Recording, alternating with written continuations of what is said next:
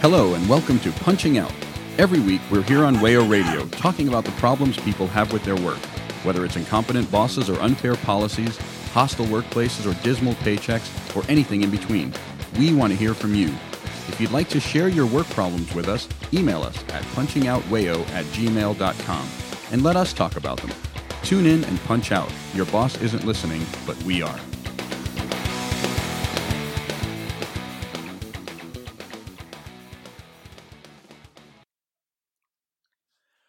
Hello and welcome to Punching Out. I'm Ryan, joined today by Noah Hi, y'all.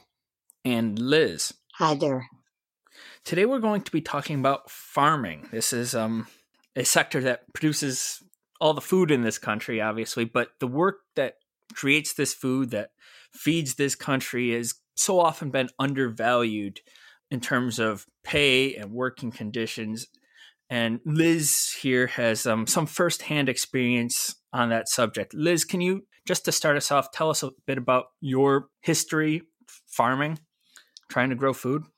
Well, I started farming for a living in 1980, and my farm was the very first community supported agriculture farm in um, Western New York. The second or third in New York State, depending upon whose story you believe. um, and I um, together with the woman who did the first CSA in the whole country, Robyn Van En, I wrote a book about CSA called Sharing the Harvest. Just um, for the sake of listeners and frankly myself, what does CSA stand for? It stands for Community Supported Agriculture.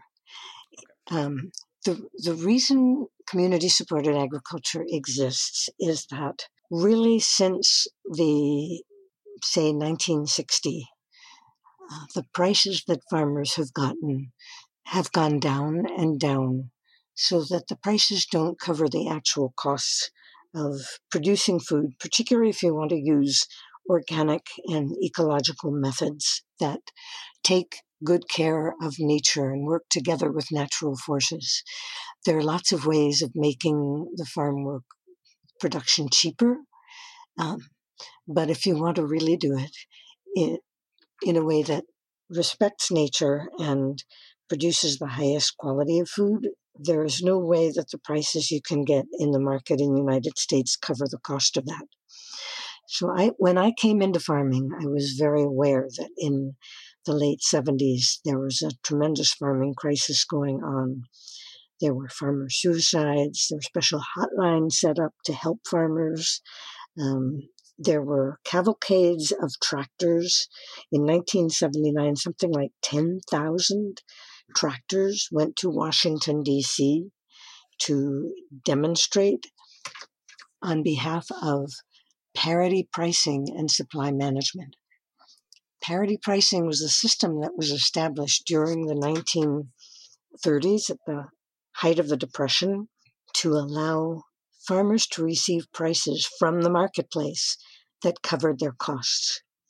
So, starting in 1933, parity pricing was implemented, and to keep the price up, farmers were required to reduce how much they produced and put the extra land that wasn't being used for crops into conservation practices.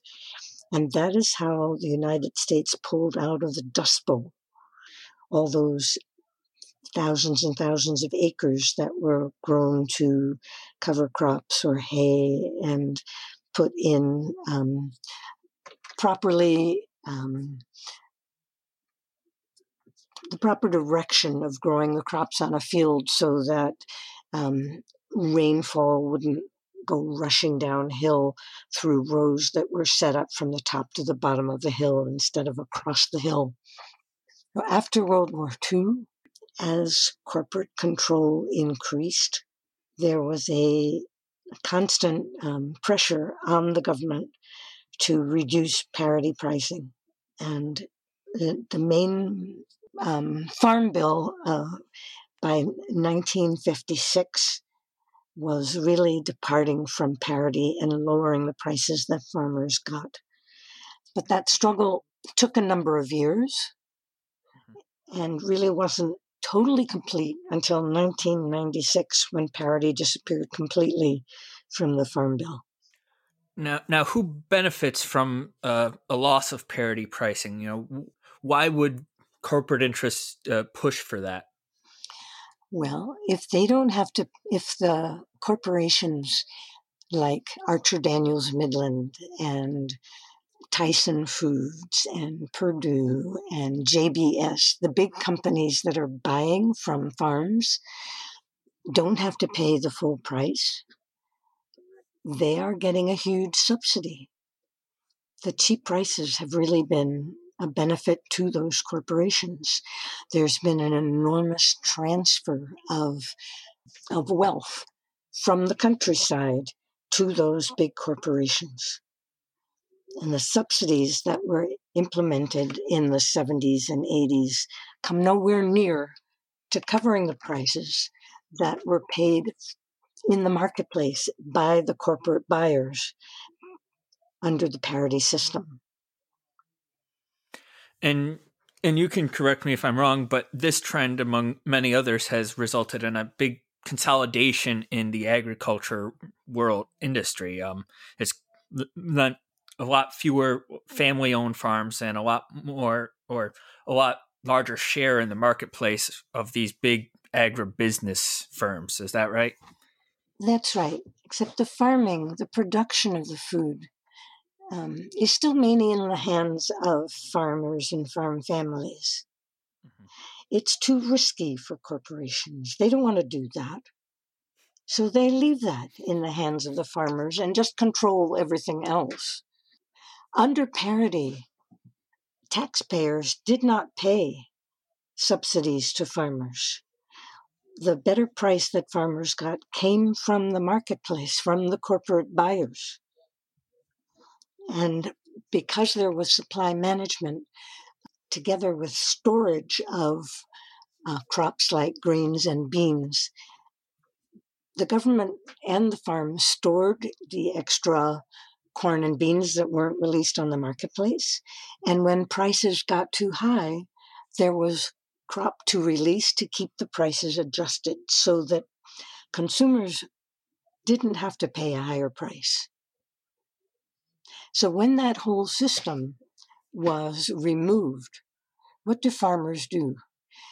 Unlike other businesses, if you're producing, I don't know, lamps and the price of lamps goes goes down, you're going to pr- produce fewer of them because you can't sell them and you want to get a decent price for your lamps.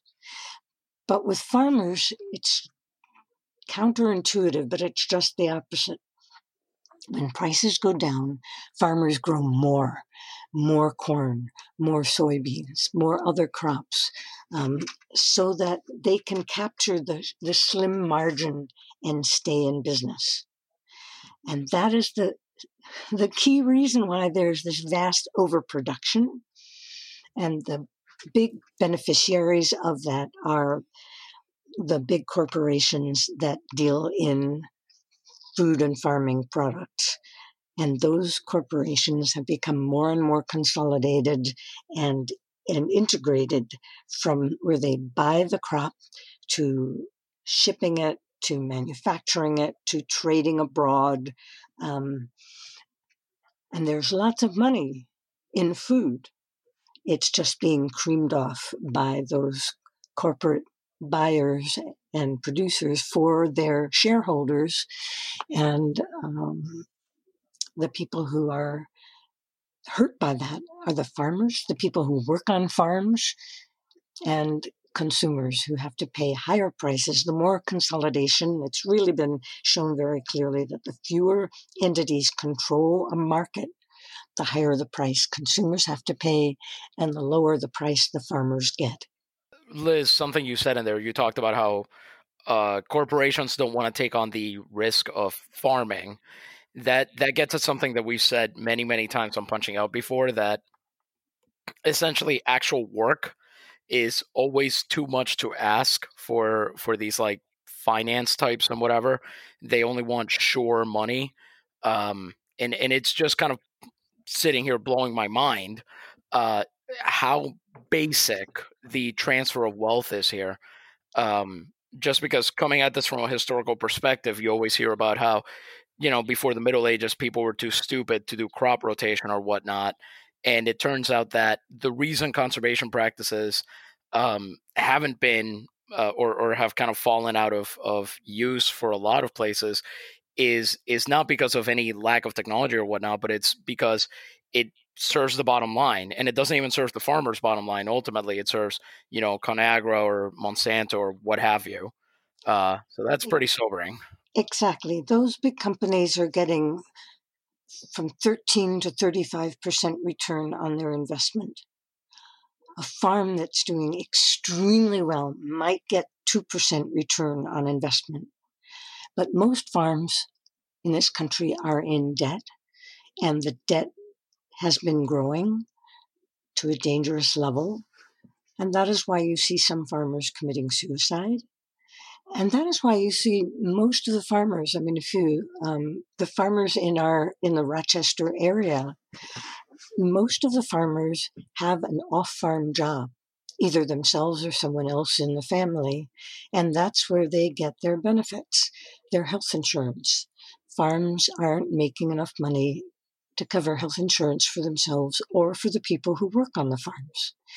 And because back in the 30s, a really horrible deal was made in order to get the National Labor Relations Act passed at all in 1935, farm workers were left out of that, as well as domestic workers. And at that time, most of the farm workers were African Americans increasingly in recent years, that shifted from African Americans to uh, people from Mexico and uh, Central America. But it's meant that that racism is baked into the whole food system. That people who work on farms do not have the protected right to organize, and the FLISA, which is the Fair Labor Standards Act, that established that workers get time and a half for overtime over 40 hours of work per week. That does not apply to farm workers. So, farm workers don't get time and a half for overtime. They're doing some of the hardest work in this country, and they get straight time no matter how many hours they work. And it wasn't until this past year that New York State passed the Farm Worker Fair Labor Practices Act, that implemented time and a half for overtime over 60 hours for farm workers here.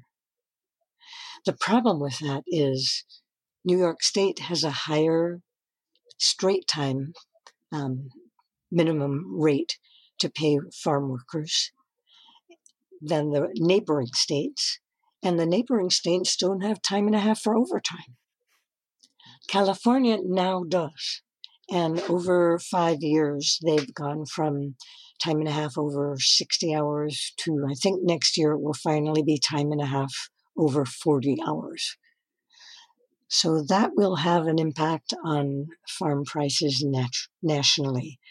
But the main markets with whom New York State farmers are in competition don't have the same costs as New York farmers. I'm struck by the the um, historical disparity that you describe, and, and that's obviously a product of the fact that in the 1930s, when the New Deal was being passed, the Democratic Party was a coalition of you know trade union interests, but also Southern Democrats who had a vested interest in keeping labor costs low, and they used uh, racism to uh, accomplish that task. You know, so much of that that disparity, as you rightly point out, was a result of the fact that farm work was disproportionately done by um, black workers. I want to go back to something that you had mentioned earlier about overproduction. Um, one of the stories that struck me early on in um, the COVID 19 uh, pandemic, you know, when we were all getting used to life in quarantine, um, there was there was a story in the New York Times, and a few other articles described a similar trend about uh, farmers effectively plowing under their crops or dumping all their milk, um, killing off their animals because they just didn't have a, a, uh, a place to sell that food anymore when um, schools and businesses were shut down. Some these you know schools buy um, all this food for their lunches, and when those weren't being given out, these farmers had all this food that they couldn't sell, and at the same time, there were people going hungry. It's it's one of the great paradoxes of capitalism, I guess. Well, the problem that those farmers faced was they were selling into a, a supply chain that was radically differentiated between businesses that supply supermarkets and businesses that supply institutions and restaurants. So, farmers whose milk was going into small containers for schools or um, containers that went to restaurants lost their market. Farmers who were selling into um, processing companies that supplied the stores didn't have enough because people suddenly were buying more. So that supply chain was just just highly um, discombobulated in terms of the shift that happened in the marketplace when so many institutions and restaurants were shut down. On the other hand, our local farms that sell through farmers markets or community supported agriculture or farm stands that sell directly to people suddenly were deluged by um, orders and sold out and were at pains to produce more and as much as they possibly could. The problem was doing that cost them um, unusual, you know, expenses that they had never had before. In a lot of what's sold at the farmers markets had to be prepackaged so that it could be liver- delivered no touch to people who would pay online and then just dart into the market for a few minutes and pick up their bag of whatever they had pre ordered. Um, that's been uh, relaxed a little bit as people learn to wear gloves and keep their distance. And I was at the Brighton Farmers Market this morning, and it really felt pretty safe. People were at least six feet from one another, and everybody was masked. And when you bought something from a farm stand, they were wearing gloves. You were wearing gloves, so nobody touched the money. And we figured out a way to do that safely But local farms pivoted very quickly to these direct sales, um, investing in online ordering systems that are really quite expensive and having to do a lot more packaging. So previously, community supported agriculture farms where members would come to the farm and walk around a big table which had the food spread out in big boxes and assemble their own um, bag of vegetables. Suddenly, that farm had to package up all those shares into boxes or bags that then members would come and pick up so that there would be no contact.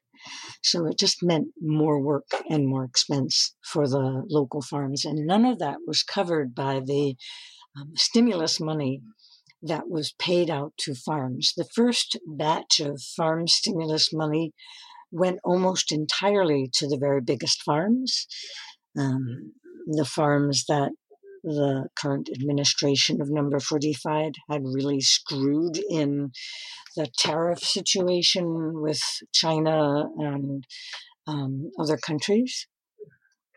So the administration was paying those farms off to keep them voting for um, for Trump in the election, but par- farms were paid according to how much they lost during March and April. And local farms weren't losing anything because they weren't selling yet, most of them. So in the later um, stimulus packets, that was adjusted somewhat, but still most of that stimulus money has gone to the biggest farms. I wanted to give uh, uh, what I think is a somewhat instructive contrast uh, if we're talking about how farms respond to disasters.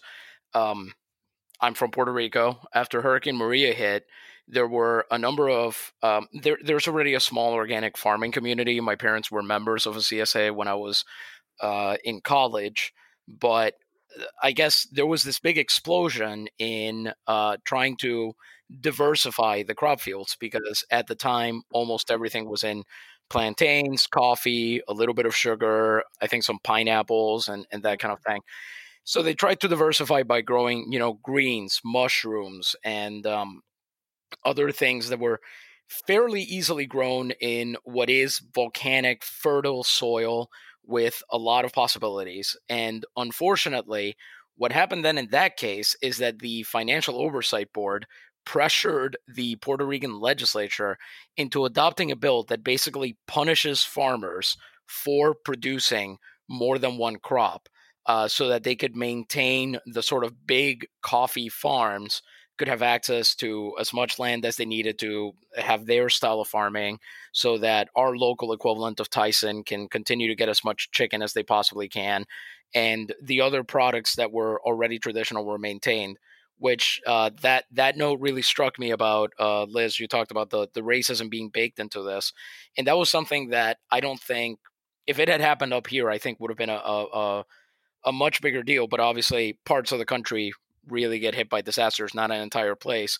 Um, but it was it just went by without attention until Puerto Rican local farmers were speaking out about it to American authors who could tell the story in English to American audiences and even then, it, it's barely present.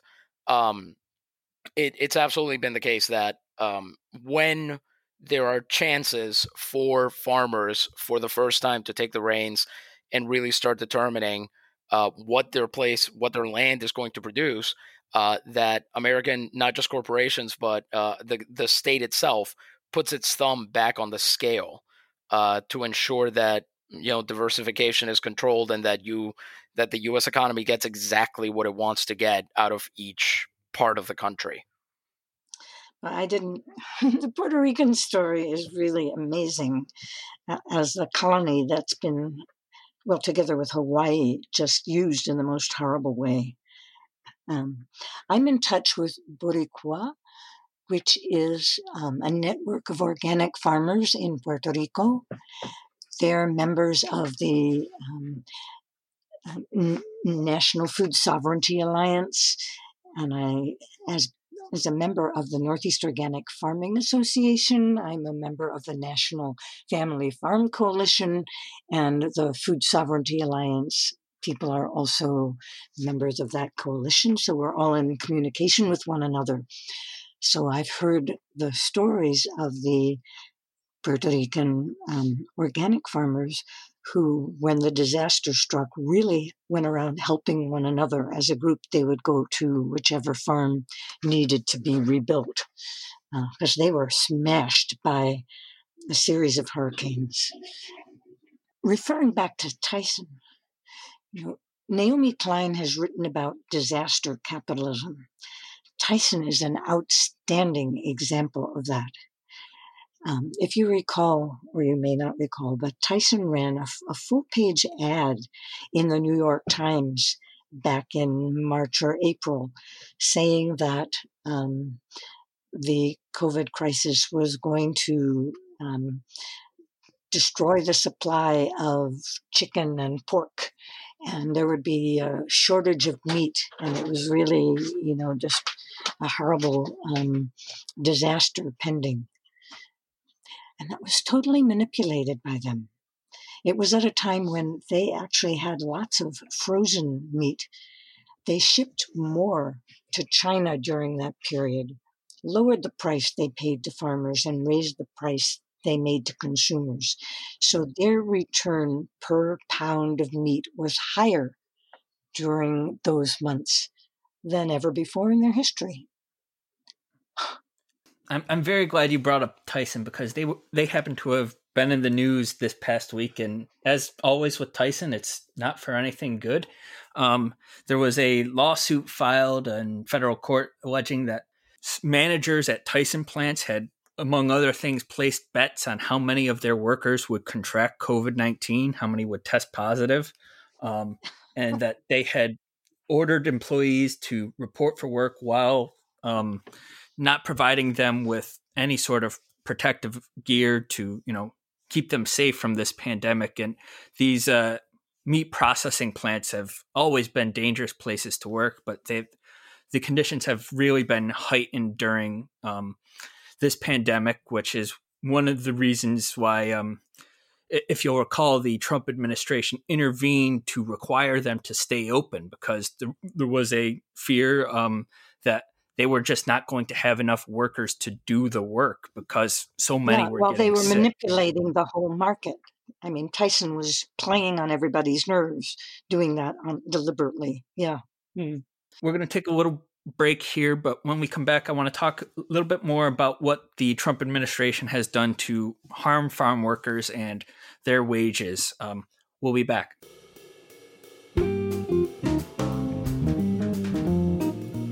You're listening to Punching Out on WAYO LP Rochester. If you'd like to continue slacking off, you can find all of our past episodes on iTunes and SoundCloud. Remember, your boss isn't listening, but we are.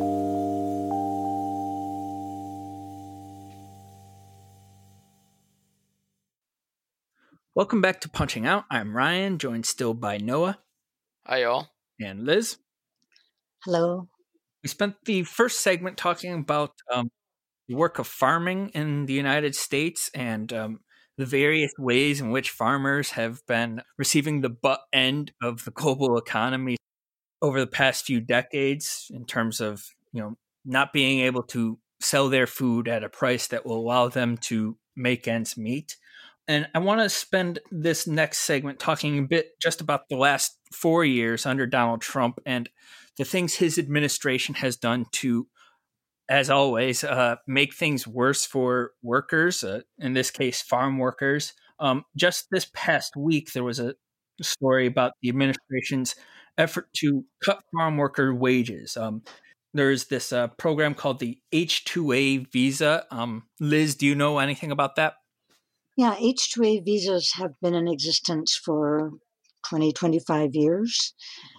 And there weren't very many farms using those H2A visas until the past couple years. The numbers have really increased. It went from something like 50,000 nat- nationally to over 200,000 H2A workers um, this year. And the H2A workers are brought in just for a season. And there are five different government agencies involved in um, bringing them to this country. It's a very elaborate process. Farmers that engage in it have to do a great deal of paperwork, and they are responsible for paying for the travel of those farm workers from their country to the farm and back again the, the H2A workers can only work on the one farm that imported them, and then they have to go home. They can't go to another farm unless they've been brought to this country by a farmer organization that has special um, authorization to share those workers among the members of that association. The um, rate of pay that they get is the um, average pay scale for all of the farm workers in a region. Mm-hmm. So H2A workers are paid different amounts in different states, but in New York State, it's now about the same as the uh, minimum wage, which is, I think, $12.80 an hour. Mm. It's been lower in different years in California than in New York, but now it's higher there as well. Yes. Um, this I'm reading from an NPR article by uh, Dan Charles. Um, it states uh, in North Carolina the current rate is twelve sixty seven an hour. It's about one dollars less in Florida and two dollars more in California. And to quote from the article, in recent weeks, the Trump administration stepped in with some changes to the program. First, it abruptly canceled the survey of farm wages that has been used to calculate those minimum wages. Justin Flores, vice president of a union group called the Farm Labor Organizing Committee, which represents some H2A workers, had an idea of what was coming. My first thought was the Trump administration is coming after our members' wages and financial well being. Then, last week, the administration announced a new regulation that freezes the wages for H2A workers at this year's level for the next two years. Starting in 2023, according to the new rule, wages will be tied to a national index of worker pay that's generally been rising more slowly than farm worker wages. Well, the farm worker problem is much deeper and worse than just what the Trump administration is trying to do now both the Democrat, the Obama administration, and the Trump administration have increased the number of people that they've deported. Their pressure on the undocumented. Um, the pool of skilled farm workers in this country has grown smaller and smaller. Obama was deporting 400,000 people a year. Mm-hmm. So that number has increased, I believe, under Trump, but it's kept up really steadily, and fewer people have been able to come to this country. Most of the farm labor, more than half, according to the Department of Labor, um, has been undocumented workers. So, as the supply of undocumented workers gets smaller, more farmers have engaged in the H2A process. They didn't do it before because it's more expensive. You can you have to mm-hmm. pay H2A workers more than you have to pay an undocumented worker. And in addition, as I said, you have to pay for their transportation to the United States and also house them on your farm. So many farms in California couldn't use the H2A program because they didn't have housing for them. And in rural areas in California, it's not at all easy to construct housing on your farm. There was a, uh, an incident where a farm started to build some and someone burned it all down. Uh, people do not want a uh, big pool of male farm workers uh, in their rural paradise. But in any case, because farm wages are low, because they're not covered by any of the protections, because it's really hard and also highly skilled work. American citizens don't want to do it. It used to be the farms in New York State um, had a pool of either high school kids or local people who would come and work on their farms. That pool of local people has gotten smaller and smaller as um, you could make more per hour working in fast food, um, you know, in some fast food joint than you could working on a farm. So why work that hard? Farm work is considered unskilled, but it's highly skilled. It's a particular kind of physical skill. And in this country, we have a very bad attitude towards physical labor. But the people who can do the kind of farm work that's done on the biggest farms, where you have 10, 12 hours of the same repeated harvesting of lettuce, picking it and packing it into boxes, um, harvesting watermelons, lifting them, carrying them to the truck um, over and over and over again. There are very few people who have the skill and the stamina to do that work. And that is why undocumented people have been the, the pool of labor in recent years, and then more and more H2A workers, because it's desperate people from other countries who can um, be pressured into doing that labor.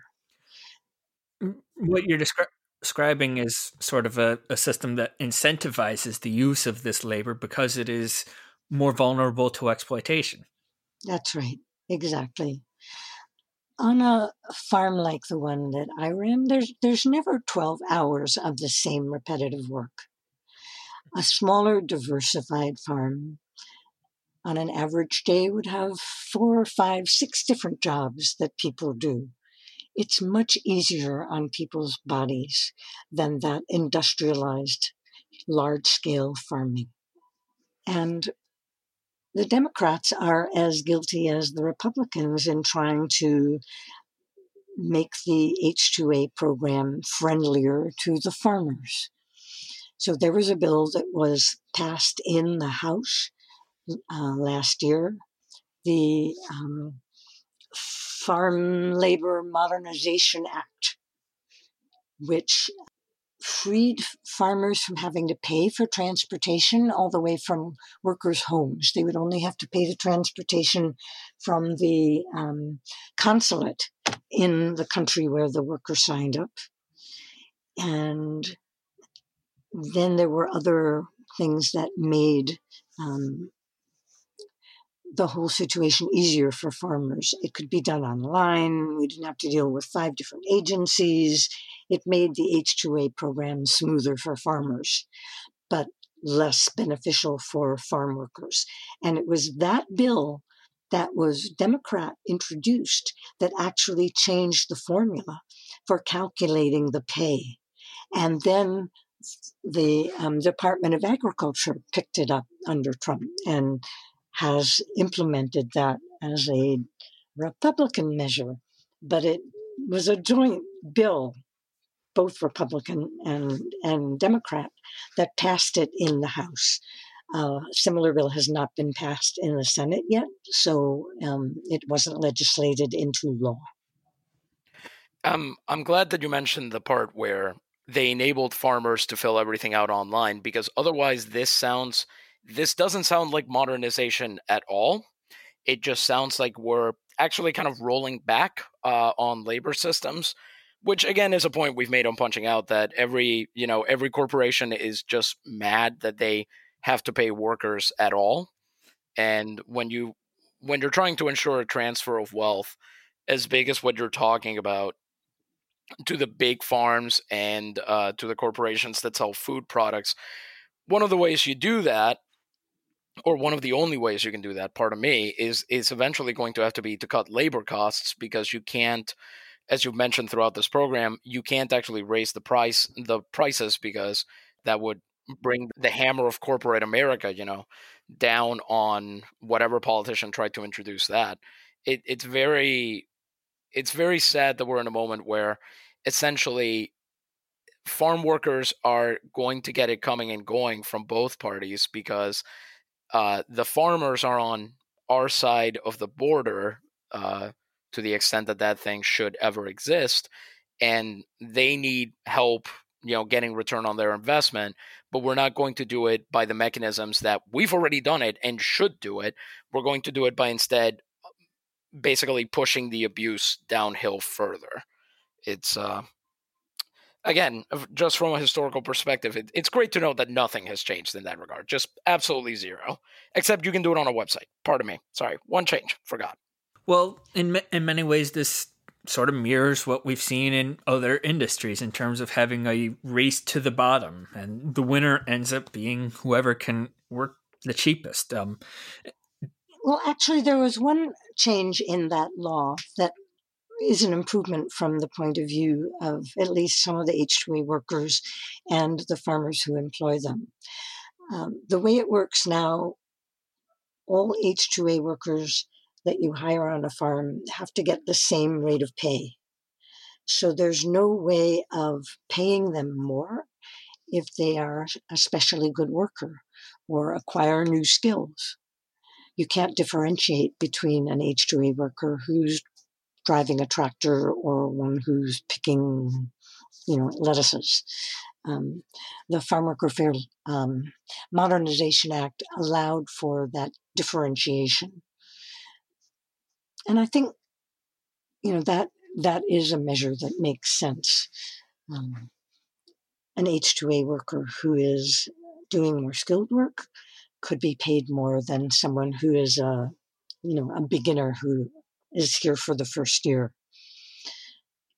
But my hope is that in some radiant day ahead of us, we won't be dependent in this country on people who are desperate to take that kind of work, who will travel and leave their families and come to this country either to work undocumented or to um, come as an H2A worker. We need to shift the way um, the money is used in the, the whole food system so that farmers are paid prices that cover the costs of paying themselves a living wage and paying a living wage to all of the people who work for them with a decent benefits package. Because farm work on a small scale farm, especially if you can only do it for eight hours a day, is lovely work. It's very enjoyable to be outside in nature, growing food that's high quality, especially if you can be producing it for people whom you get to know. So it's like feeding your friends. In my life as an organic farmer doing community supported agriculture, where I got to know everybody who, all my customers, my food wasn't shipped off to some uh, impersonal market. I could look in the eye of every person who um, was getting my food, and I met their children and their aunts and uncles and their grandparents. Uh, really enjoyable and satisfying work. Farm work can be like that.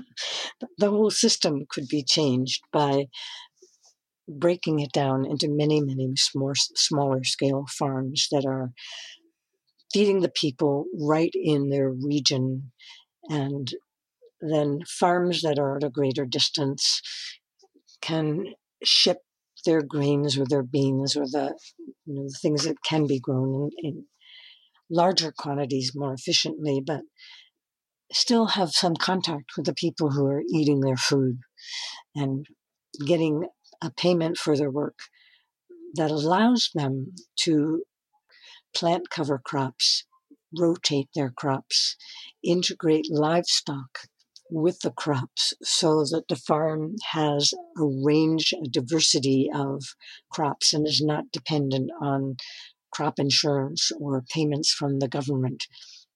In smaller scale farms, don't buy insurance. Our insurance is growing a diversity of crops so that whatever the weather, there will be some crops that will do better and other crops that may not do as well, but you will have something to sell. And with community supported agriculture, the members actually agree to share the risk with you. So if you your carrot crop fails, they won't get any carrots in their share that year, but they'll get other things. And they will still pay you the same amount so that you can go on to farm the next year and not have to borrow money to start up.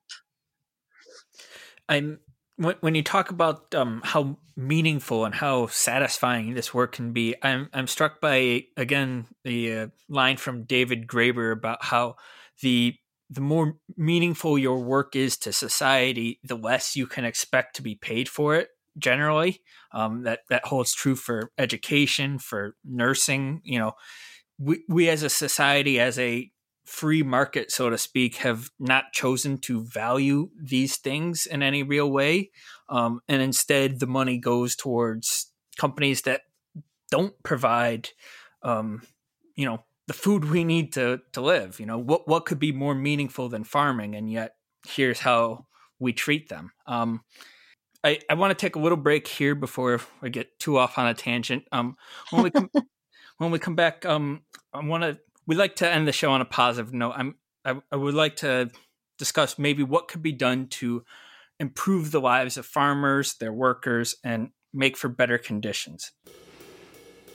You're listening to Punching Out on WAYO 104.3. You can subscribe to the show or listen to past episodes on iTunes, SoundCloud, and other podcast apps. We are also on Facebook and Twitter at Punching Out WAYO. Now back to the show.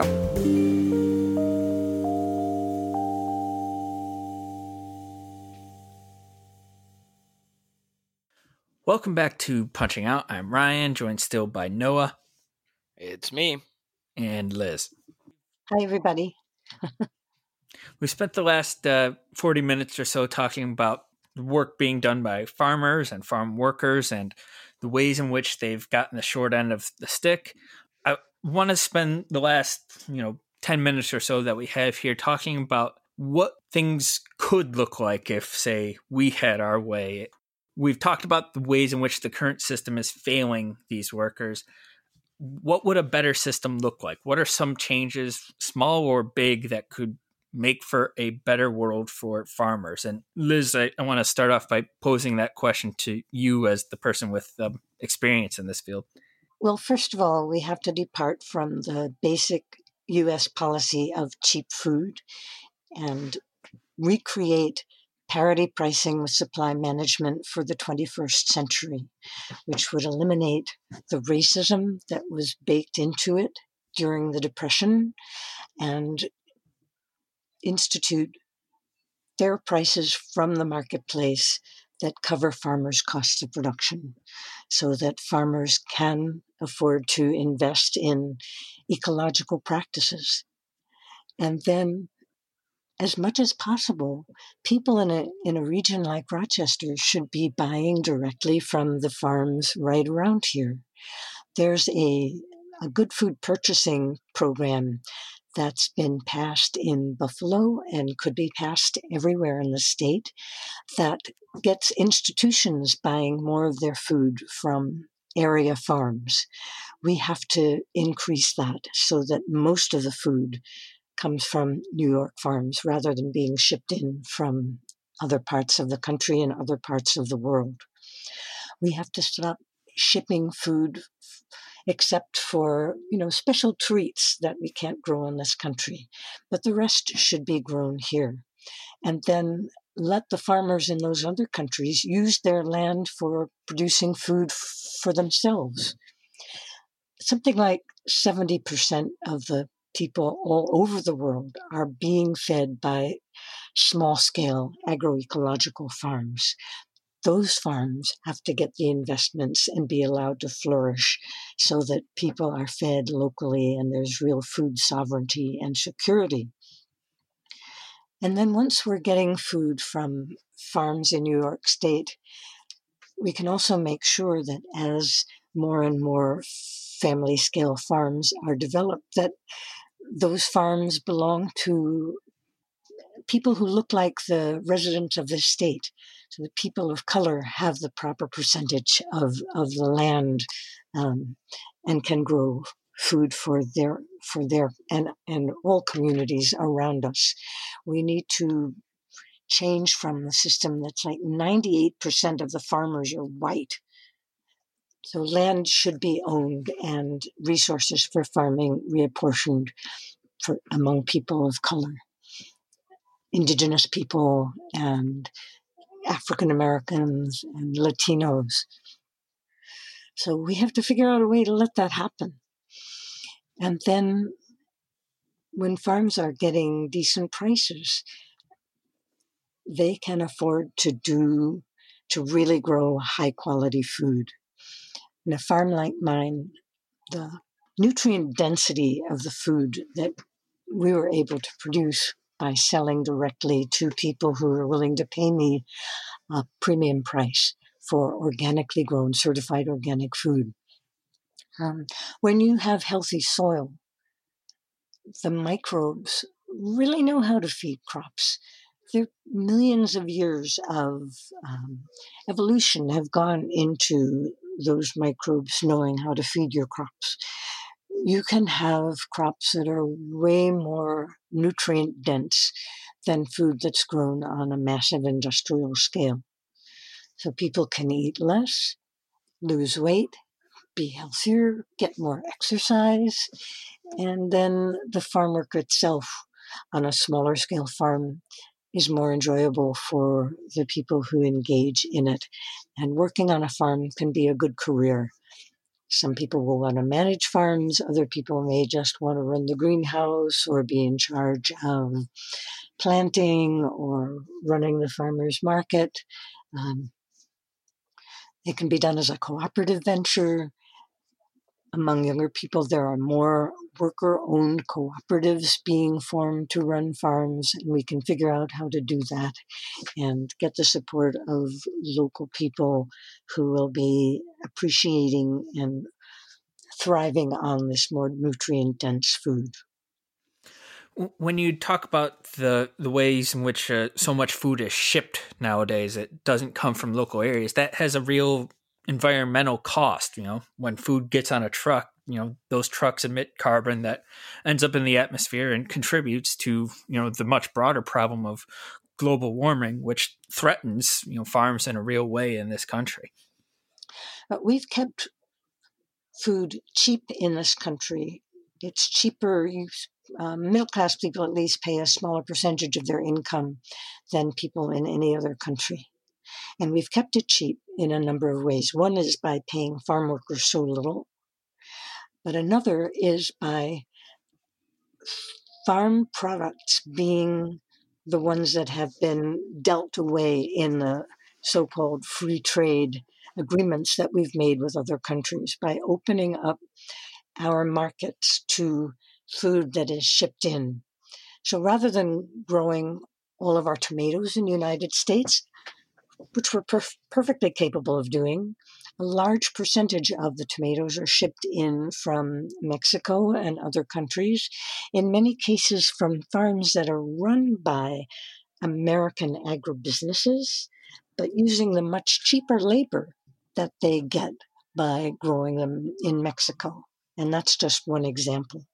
The United States used to produce all of our own juice from fruit that's was grown in the United States. Now, most of the juice that you drink is shipped in in the form of concentrate from other countries. It makes it cheaper in every way, cheaper in quality and cheaper in price. I was going to say, purely from a consumer perspective, um, if none of the stuff that we've said yet convinces you, um, a while back, my my wife and I started. Um, we we became members of a local farm share program, and um, my wife and I, uh, I didn't grow up with a lot of green vegetables in my diet, and my wife doesn't like them very much. But after a few months of having uh, this produce in, she said, "You know, I finally understand why people do like this stuff because it's it, it even." forget the nutrient density just the taste is completely different because you're growing it uh, in an entirely different way where you're not trying to breed the tomato that's going to grow the biggest and look the prettiest on a grocery store shelf you're um, you're you're really allowing for that um, that biodiversity and that variance to produce good food and um, certainly for me I mentioned I didn't have a lot of greeny uh, greens in my diet as a kid. Not greenies; those are what pitchers took in the seventies. Um, I remember how often food that was typical of Puerto Rico was being shipped in from elsewhere, and how much that was part of, of, the colonial mindset that we weren't even allowed to grow the foods that we're famous for, or that are, you know, in in some ways native to the island, really. Uh, and and I I feel like that is a wider scale thing here, where we have created these food deserts and so on by not having, by not utilizing uh, the land that we have in in the best possible way. Yeah, what you said about the food that you're getting from that local farm tasting better, that little farm is probably using varieties that aren't sold in the supermarket because they don't ship and store something that has also been consolidated to an enormous degree is the control of the seed supply. Just four or five companies control most of the seed that's sold all over the world. And we're fortunate in um, the Rochester region that there are a few local seed companies. Um, Fruition Seeds down in Naples and Turtle Tree Seeds in um, uh, Copake, New York, that are growing varieties of vegetables that are produced organically for growing on organic farms. And the seed is grown by organic farmers and selected for varieties that do better in our region, that taste better, and that have higher nutritional value rather than higher um, shipping qualities, which is how a lot of the varieties are selected for the supermarkets.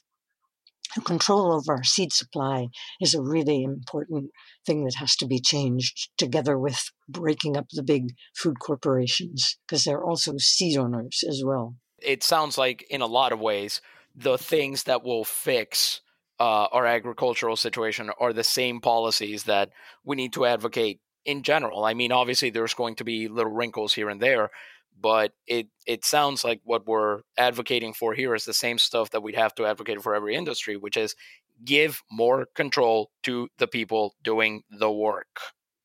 Yeah, I'm hoping that over the next decade, the Green New Deal will bring those changes to people who are working in all sectors. And there needs to be a just transition for people in agriculture. For the farmers who are stuck in the treadmill of industrial production, they're still farmers. And most of the land, or a lot portion of the land that they're using, is rented. So allow them, help them, support them in transitioning to a different, more diversified agriculture while we take all that rented land and share it among many smaller farms. And then change the way pricing is done, depart from free trade, so called, to fair trade, so that we only import the product that we really need and we stop undercutting markets in other countries by shipping cheap cheap food that undercuts the say the corn market in Mexico. One of the reasons so many Mexicans came here was they were farmers back in Mexico, and with when the um, Northeast Free Trade Agreement, so called, was passed, they were driven off their farms by the price of corn getting so low that they couldn't afford to grow it there, and they had to come work on farms here. So it's all interconnected. We're running a bit against the clock here, but um, I want to say thank you, Liz, for coming on and joining us. Um, you've taught me a lot, and I hope listeners have learned a lot from this past hour as well.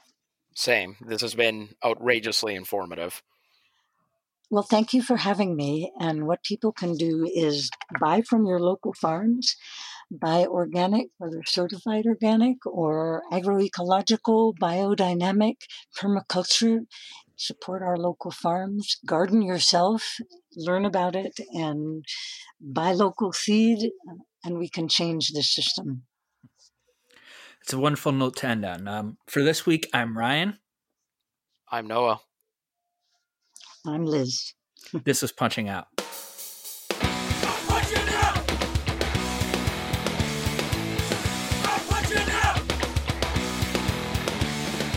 You've been listening to Punching Out you can find us on Facebook and on Twitter at Punching Out Wayo. Email us your work stories, complaints, and struggles to punchingoutwayo at gmail.com. Punching Out is a project of the Punching Out Collective. Our producer is Ryan Brister. Music for Punching Out is provided by Ariel Cruz. Tune in next week for more Punching Out, and remember, your boss isn't listening, but we are.